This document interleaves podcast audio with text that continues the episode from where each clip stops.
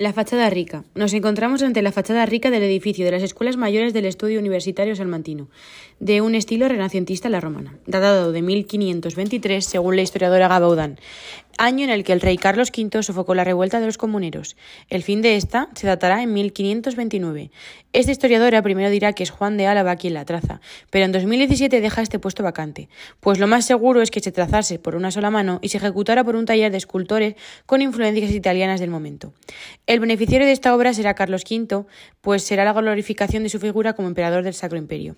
La estructura se divide en tres cuerpos diferenciados. En el cuerpo bajo vamos a ver el medallón de los reyes católicos, con el yugo y las flechas, con la inscripción de los reyes para la universidad y la universidad para los reyes. El segundo cuerpo vamos a encontrarnos un blasón que refleja el poder de los territorios pertenecientes a Carlos I en el eje central. Veremos a Castilla, León y un largo recorrido de nombres. Un águila bicéfala en el lado izquierdo, con la corona real. El medallón de Carlos, otro águila que será la de San Juan, que simboliza el territorio de Castilla y a la reina Isabel la Católica. Una sibila que está en la avenida de la parte izquierda simboliza la paz y el intento de renovación.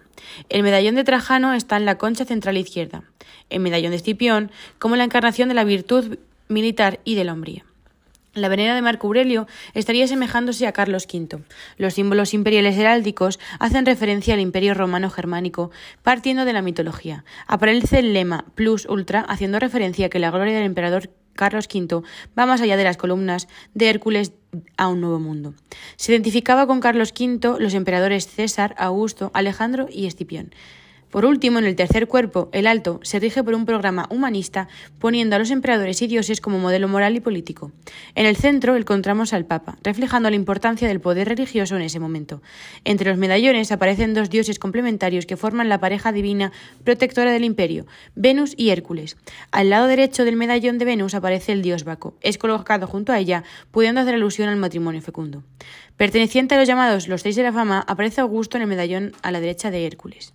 En medallón de la izquierda de Hércules tenemos a Alejandro, representado como un adolescente imberbe, un praxíteles o un escopas. Gabaudán asocia esta figura con Alejandro, quien fue rey a los 20 años y falleció a los 33. Se atribuye esto a la figura de Carlos V por la extensión de su territorio.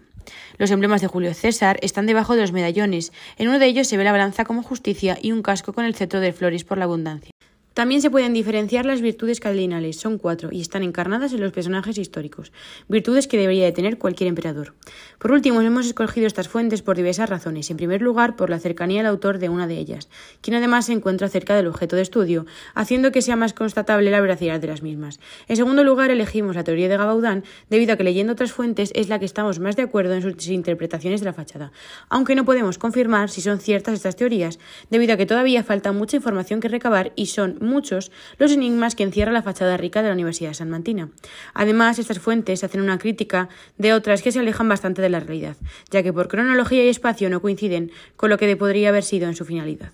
En conclusión, hemos optado por desechar otras fuentes y quedarnos con estas que hemos visto que pudiesen ser las teorías más verídicas.